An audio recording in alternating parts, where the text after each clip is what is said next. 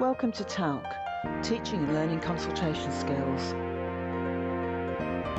This is the TALC Talks podcast, helping everyone who sees patients to improve their consultation skills, to get better outcomes, and this approach can even increase your job satisfaction.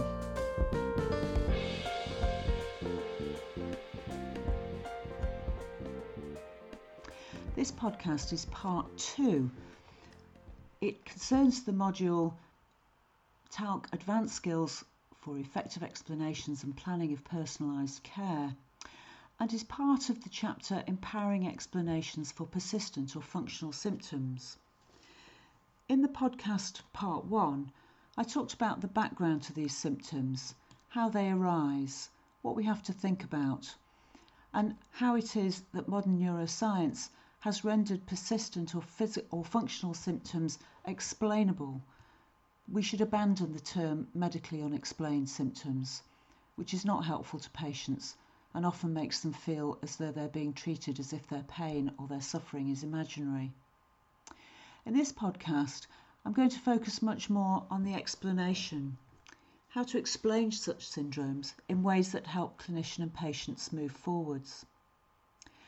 There's a lively interchange in both directions between body and mind, but it is not helpful to explain such symptoms simply in terms of psychological distress. And there are several reasons for this. If we use psychological explanations, patients take that to mean that you're really saying it's all in your head, and that this really means that your suffering is not real, or that your suffering is imaginary. This is very unhelpful and at times even cruel to those whose lives are a constant struggle with pain or other symptoms which can have disabling effects on every aspect of life. While chronic or tra- childhood trauma can be part of the predisposing conditions for persistent physical symptoms, this is not always the case. Even if the patient has experienced trauma, they may be unaware of it, for example, difficulties in infancy or very early life. If patients are aware of having suffered trauma or abuse, it's likely to be even more traumatizing to be asked to revisit those events in a consultation in which they want to focus on their present pain and suffering. As the patient's distress is a bodily distress when there are persistent physical symptoms or functional symptoms, it makes more sense to use bodily explanations. And here are some principles for doing this. First of all, it's helpful to link symptoms to the physiology that underpins the functioning of different symptoms and to refer to generally understood processes such as sprains or tightness in the gut and using fight, flight, freeze or fawn responses in explanations. Explaining the effects of long term stress may be useful on occasions to clarify how changes in hormones like cortisol can affect many systems in the body. It's helpful to have useful terms too. For example, the term wear and repair is positive and preferable to the term wear and tear, which is often used about OA. Wear and tear doesn't sound like something that you're going to get better from, does it? There are some other examples of possible explanatory approaches in the resources section of the written chapter document, which is in this module. Clinicians can also use jargon words such as allodynia or hyperalgesia with clear explanations of these phenomena in simple language. Explaining to someone that, that they are suffering from allodynia, where minor stimuli such as light touch can be felt as painful, can be helpful. And also, naming the fact that their sensitivity is increased by calling it hyperalgesia can also be useful. It's possible to demonstrate this to patients.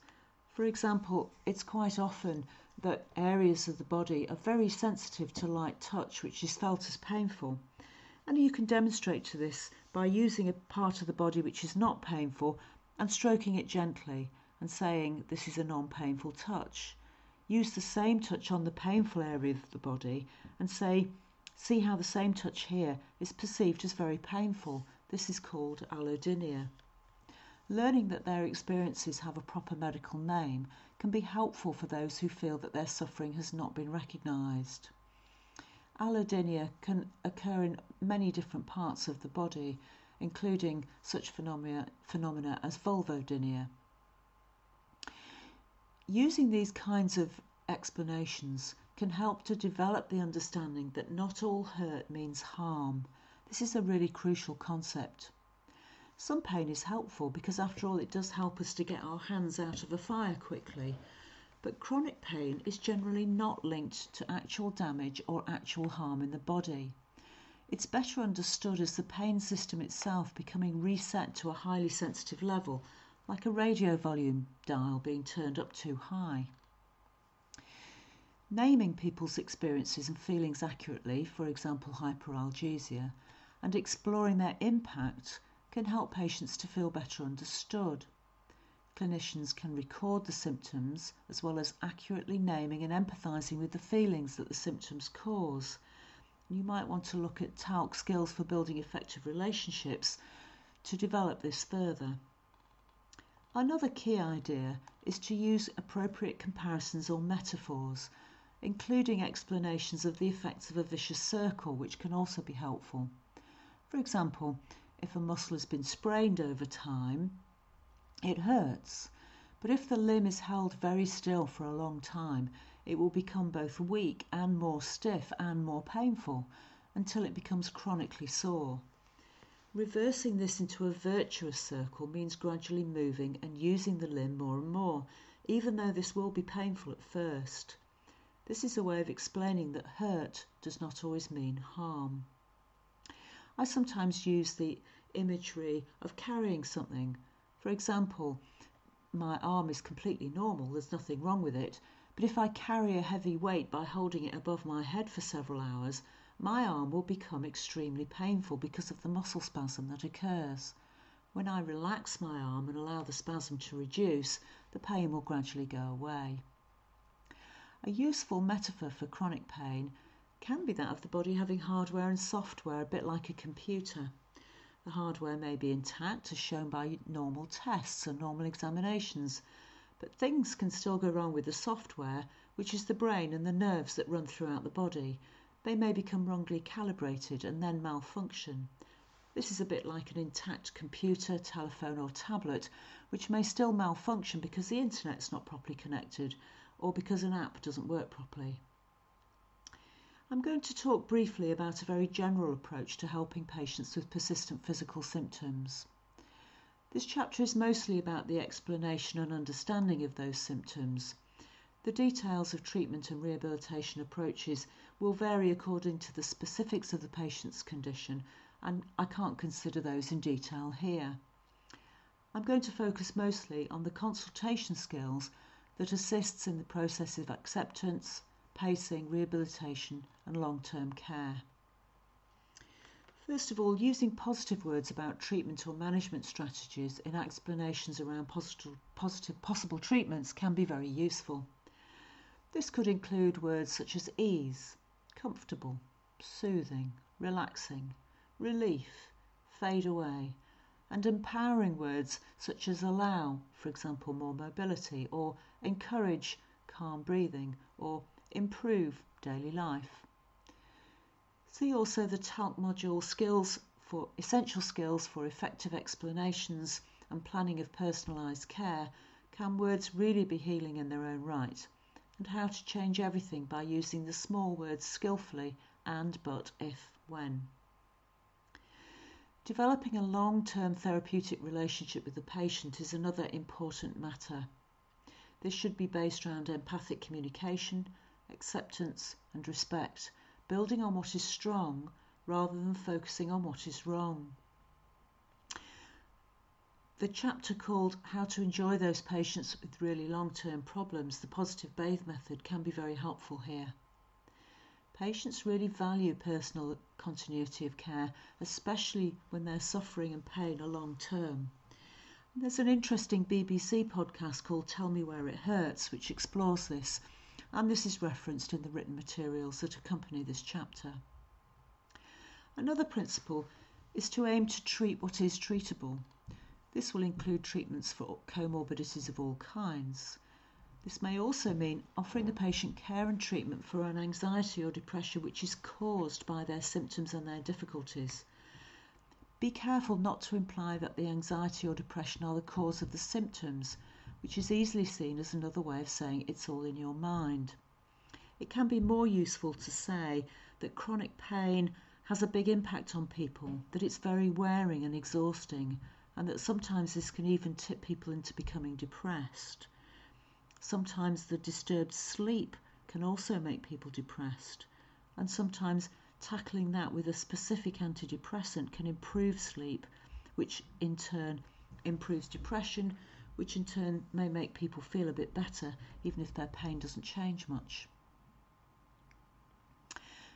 The other important thing is to talk appropriately about what hope might mean. In many situations, patients themselves have lost hope if asked, they may say they're hoping for a miracle cure, which is a bit disheartening to clinicians who don't have access to miracles, which I think is most of us. Instead, it can be helpful to turn the conversations towards realistic aims and hopes that can be approached incrementally. If the patient's hope is to be pain free, the clinician could frame the first steps towards this as being let's begin by noticing the times when the pain is least severe, so that the positive bathe method approach can lead to discussions about how the patient accounts for that period of improvement, however modest in extent, what was happening at that time, and how could we create those conditions to make them more frequent. It's easy for clinicians to become affected by the hopelessness and suffering of patients with persistent physical symptoms and to feel that they do not have much to offer. However, we do now have help, helpful explanations for many of the predisposing and maintaining factors for such symptoms, and we can provide empowering explanations and we can provide kindly, empathic, and long term care which empowers patients to help to develop solutions.